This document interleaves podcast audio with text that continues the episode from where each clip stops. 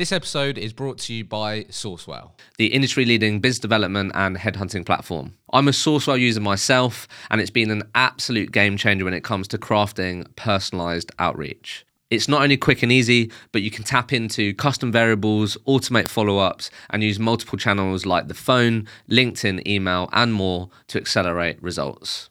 Users report an average increase of 56% in qualified response rates, and when you're using it, it's easy to see why. AI powered tools like Content Coach and Whale GPT improve your chances of not ending up in spam, something that's become increasingly challenging with Google's recent deliverability changes. It also tracks all of your activity into your CRM, keeps your data clean, and lets you know who you need to reach out to and when, so you can spend more time on what you're good at recruiting not admin. So, if you're serious about being the best at what you do, join me and thousands of recruiters who have chosen Sourcewhale to revolutionize their outreach approach. Book a demo with Sourcewhale and mention the Recruitment Mentors podcast to enjoy an extra 50 phone and 50 email credits per user. And this exclusive offer will save you circa £500 and more, and it's only available until March the 31st. So you can click the link in the episode description or you can head to sourcewhale.com forward slash demo. This episode is brought to you by Firefish, the recruitment CRM that accelerates data driven growth. They have just released their 2024 recruitment agency report. Based on insights from over 200 agency leaders, the report offers unbelievable insights into forecasts for the year ahead, enabling you to refine your strategy based on data rather than intuition. Here are some of the stats I personally found interesting from the report. Although industry optimism has declined for the third year in a row, growth signals remain positive, with 84% of agency leaders expecting year on year sales growth this year. 47% of agency leaders plan to use a contingency recruitment model in 2024, and 70% of agencies plan to use social sourcing as their main candidate attraction strategy in 2024. You can access your free copy of the report and start making data driven decisions about your business by clicking the link in the show notes. And whilst you're there, if you wanted to check out how Firefish could help your business grow this year, they very kindly offered a unique offer to our community, the Recruitment Mentors podcast, that's going to save you up to a £1,000. And this offer is only available until March the 31st. You can click the link in the episode description, and you can also head to firefishsoftware.com forward slash RMP.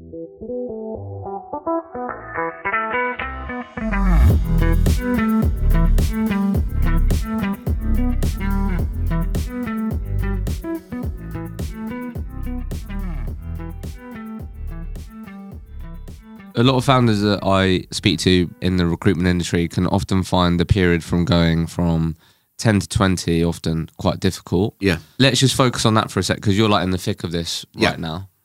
Are there any, you know, obstacles, barriers that you are finding yourself run into that maybe you didn't expect in this growth period? What have you found maybe more difficult than you ant- anticipated? I don't think there's anything that I didn't expect. The main challenge that's there that all founders will find when they get to sort of the 10, 20 period, because that's the bit where loads of companies get stuck. Yeah. Like you say. And the reality of it is you need some form of infrastructure in there to scale.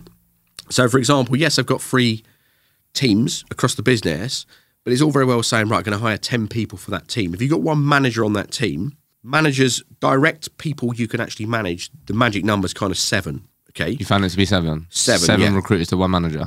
That Why tends, is that the magic number? I don't know. It's not just in recruitment. It tends to be across the park. And what you want is if it's more than that, can you manage more than that? Yes, you can. How efficient are you going to be at doing that? How much time are you going to be able to give them? The efficiencies start to get damaged after that. Before that, you're not maximising on what you can get. So that's the magic number that that I found that works. But it's not unique to recruitment. There are many books written Other about companies it that you've in different uh, industries. Yeah, different industries, yeah. Yeah. So seven, just to be clear, seven to one, because I think that's an interesting insight. We found when we surveyed our customers, yeah, it was around like between five and seven was the typical Yeah. average number of recruiters to one manager. Yeah. And just to be clear, you viewing that as those managers also contribute, also have a number and also billing, as well as manage it being like player coaches. Yeah. So the structure we've got and what we're working towards is with those managers, they are developing up to seven people themselves with the idea, and my role is I'm hands off. So my role is to try and be on the business to go in and try and develop the managers that meet the criteria of being able to build, but also meet the criteria of being able to be accountable for certain areas of management in terms of behaviours. With the idea being we develop a second line of management. So we've got two other guys coming on our most our longest serving team. It's the general engineering team that should be coming through before the end of the year. Main manager, two sub managers. You build teams under them. You get a team of 21. We develop within that another manager, and that's how you manage to scale. Okay. And going back to your earlier question, what's the challenge with a lot of companies come between 10 to 20? Is the infrastructure, is the is the challenge. Realistically, if you can get people that are effective managers that you can trust, you can delegate to, and you have them time after time, you can escalate it. And the senior manager on that team, that's how you get them to be able to be a hands-off director. So yes, they're hands-on hands-on billing managers now, but the viewpoint and the structure is when you end up getting to this, mm. their role moves more to people management.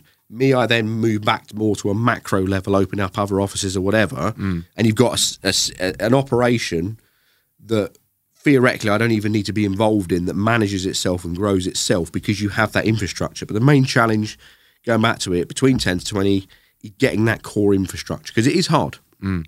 So let's break this down a bit because I think this would be useful. So Yeah. I'm assuming then the core part of that infrastructure is the leadership team and having people that you feel confident that you can put up to seven people underneath and then you can grow from there. So we've got leadership. What else are you investing in infrastructure wise to be ready for this growth? Because I think this is where sometimes a lot of founders I speak to run into challenges. I don't know what you found. It sounds like you are investing in it now and getting it all ready. But I speak to a lot of founders who think, right, when I get to 15 people, we'll worry about that. Or like rather like let's worry about it when we get to that. Whereas a lot of, you know, successful recruitment entrepreneurs I've sat down with, it's like you have to have that infrastructure in place now to grow into. Yeah. If you go, I'll cross that bridge when I get there, that's where the problems come in. Because the larger a company gets, the more difficult it gets to be able to change the direction that you're heading in. Yeah. If you're heading in the wrong direction, you know, when there's one of you or two of you, you can pivot pretty quickly. Yeah. Pivoting a larger company, I mean, say larger company, but even past 10 people, all of those people you've got to get buy in from, it becomes difficult. So the structure we have is to try and deliberately set ourselves up and invest in what we need Before for a company that is a 40 person Yeah, I love company. that. so as we scale into it, we don't have to make as many amendments. What you don't want is if you if you scale and the, the kind of thinking of we'll change that when it gets to it, you have to make a lot of change. Loads of change disrupts things. You want to have it proactively put in place before it gets there.